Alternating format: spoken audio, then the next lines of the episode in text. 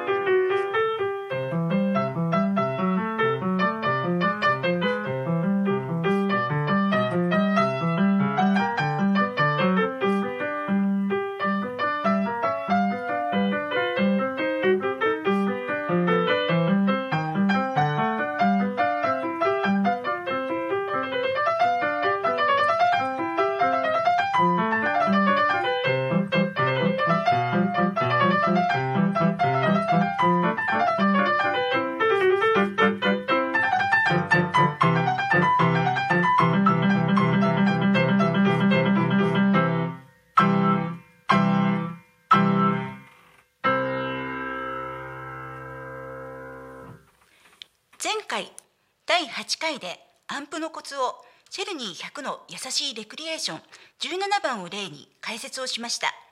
17番は ABA という3部形式で書かれていました。アンプのコツはその曲の作り構造に注目するというお話でした。では今お聴きになった曲はどのような形式で書かれているのでしょうか？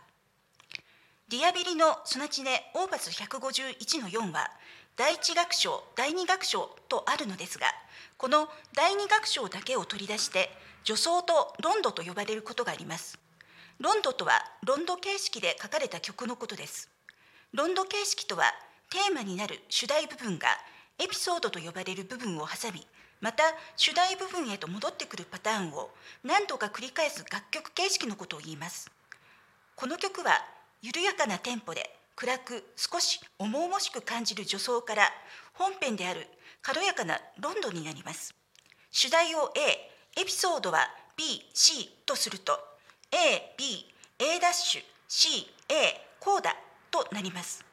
波長長の曲ですが各部分の調整は助走破単調 A 波長長 B 異単調 A ダッシュは A をヘ長調に変え左手をスタッカート音を短くするなどして A よりも明るい曲調にして C 異単調また A に戻りそして波長長のコーダ集結部で華やかに曲を締めくくる。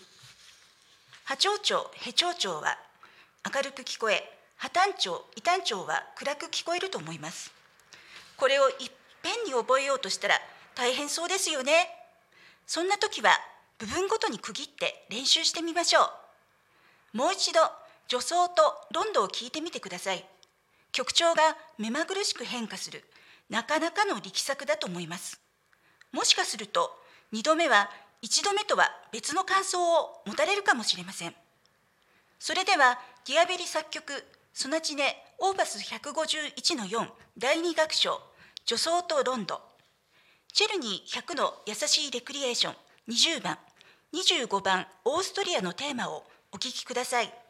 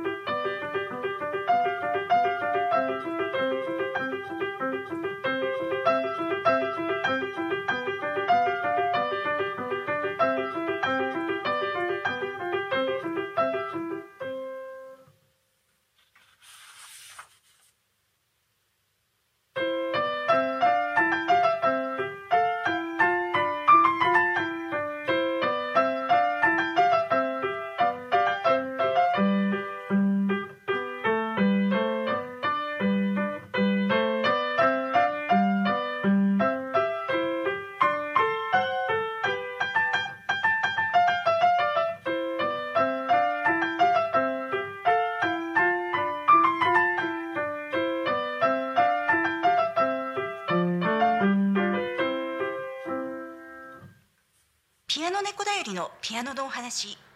過去の放送をお聞きになりたい方はポッドキャストや YouTube で聞き逃し配信でお楽しみいただけます。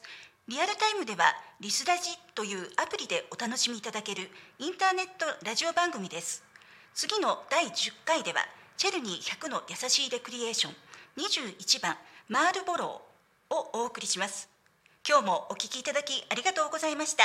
ピアノ演奏とお話はピアノ教室キャットピアノ猫だよりでした。また土曜日15時45分よりピアノ猫だよりのピアノのお話でお会いしましょう。さようなら。Talk Me FM.